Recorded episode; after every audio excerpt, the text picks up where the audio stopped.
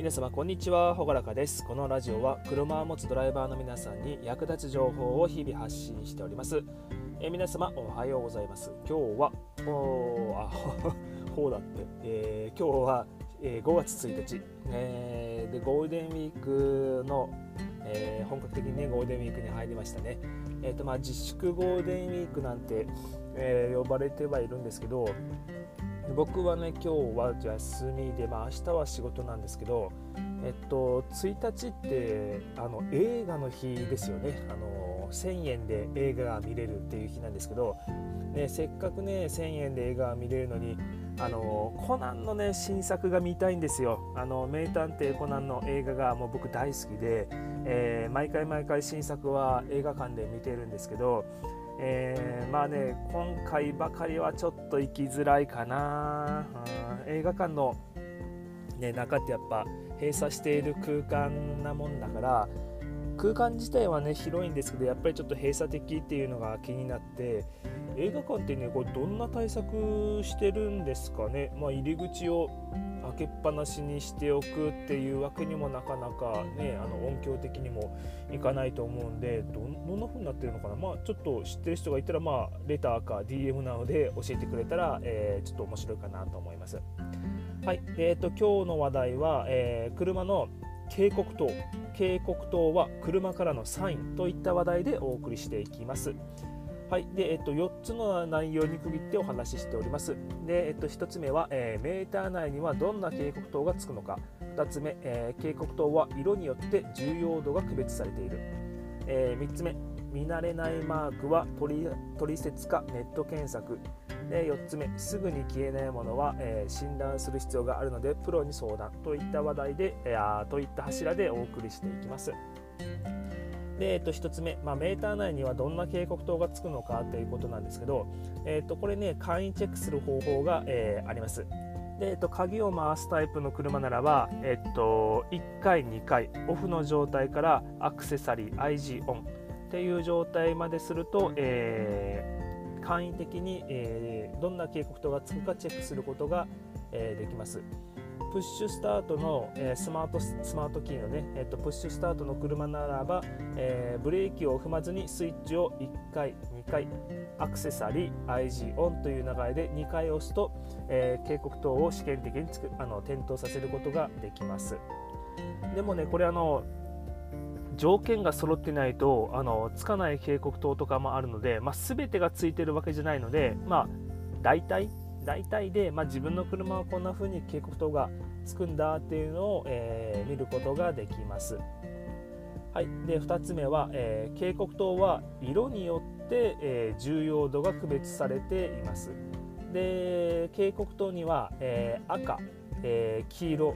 で緑もしくは青、うん、基本的には赤黄色赤黄色はもうどの車でも、え絶対あります。で、えー、まあ、重要度の低い、えー、青緑はちょっと車によって色が違ったりしますね。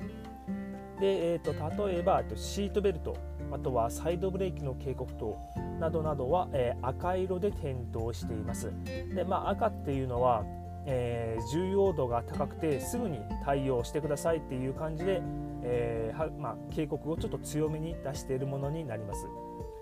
であとは黄色で点灯する、まあ、エンジンのマークエンジンチェックランプっていうんですけど、えー、エンジンチェックランプあとはびっくりマーク、えー、黄色でつくびっくりマーク、えー、などは、えまあ、異常がありあるので、えその場ではまあとりあえずはいいんだけども早めに、あの点検修理してくださいねっていう警告になります。であとは緑とか青についてなんですけど、えーとまあ、大体はねもう水温が低いあの水温低下灯みたいな感じで言うんですけどエンジンが冷えてる時だけついてる、えー、ランプになります。特にね、えー、まあ、それがずっと何時間もつきっぱなしってことがなければだいたいエンジンかけてどうかな、まあ、10分ぐらい前後ぐらいでもう全然消えちゃうやつなのでえー、これはね車によって、えー、ついてない車もあります。はい、軽とかだとほとんどついあどうかな？えっ、と、うん、水温計がついてない車だと、え、その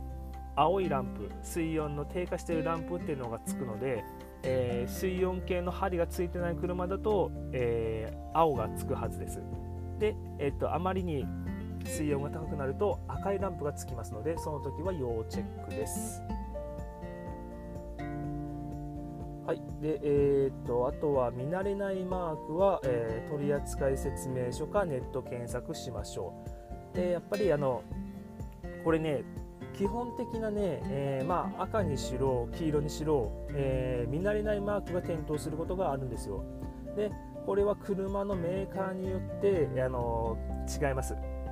だからまあエンジン警告灯とか、えー、ブレーキ警告灯あとはまあシートベルトエアバッグとかいうのは大体どこのメーカーも一緒なんですよ。ただ、えーと、変化が現れるのはあの車の横滑り防止の警告灯とかあとはタイヤの空転防止とかハイブリッド車の警告灯などは、えー、メーカーによって、まあ、そもそもシステムが違ったりするのでそれによってあの形が違うので、えーと、僕はトヨタ車に強いんですけどたまにこう日産の車を見てこのランプ何って言われると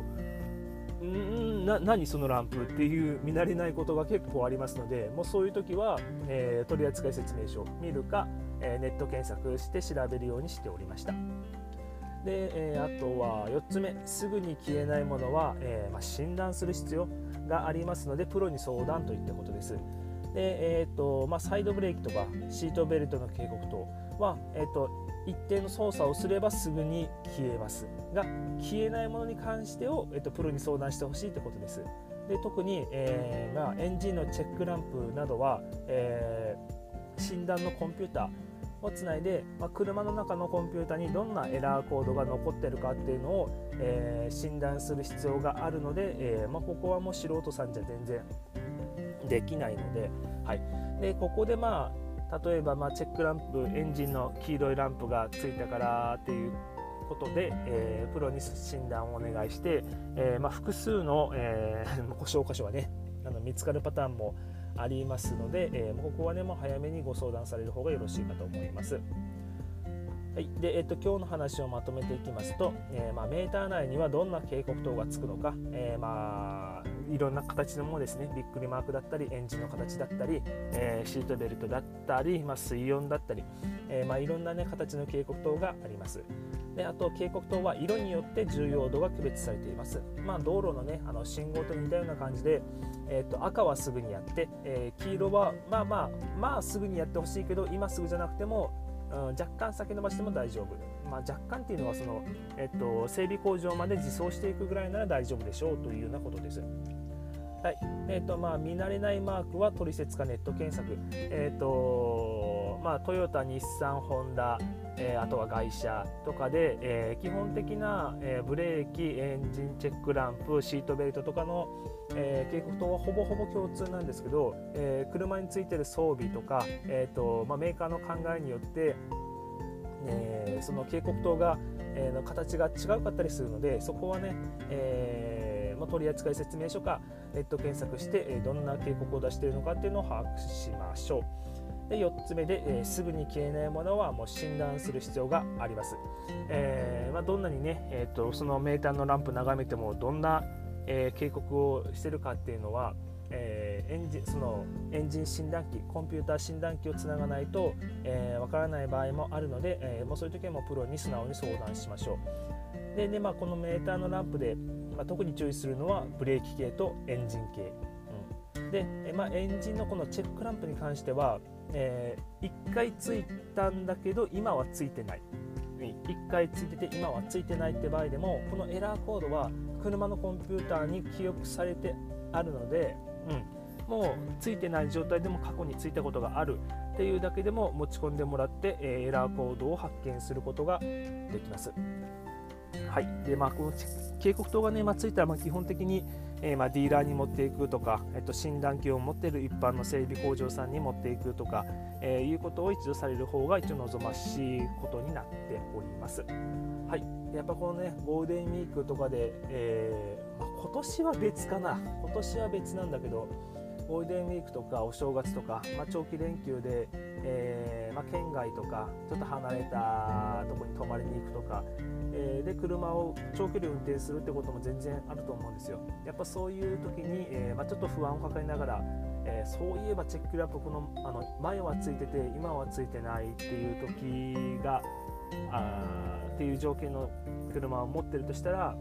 やっぱり遠出する前にはそこはちょっとチェックしておかないと、ね、あの普段出ないものがなんでこんな時に限ってっていうパターンがやっぱあるんですよね、うん、だからやっぱり普段のメンテナンスは重要となってきます。はい、えー、宮崎は今日は、えー、恒例の宮崎の天気なんですけど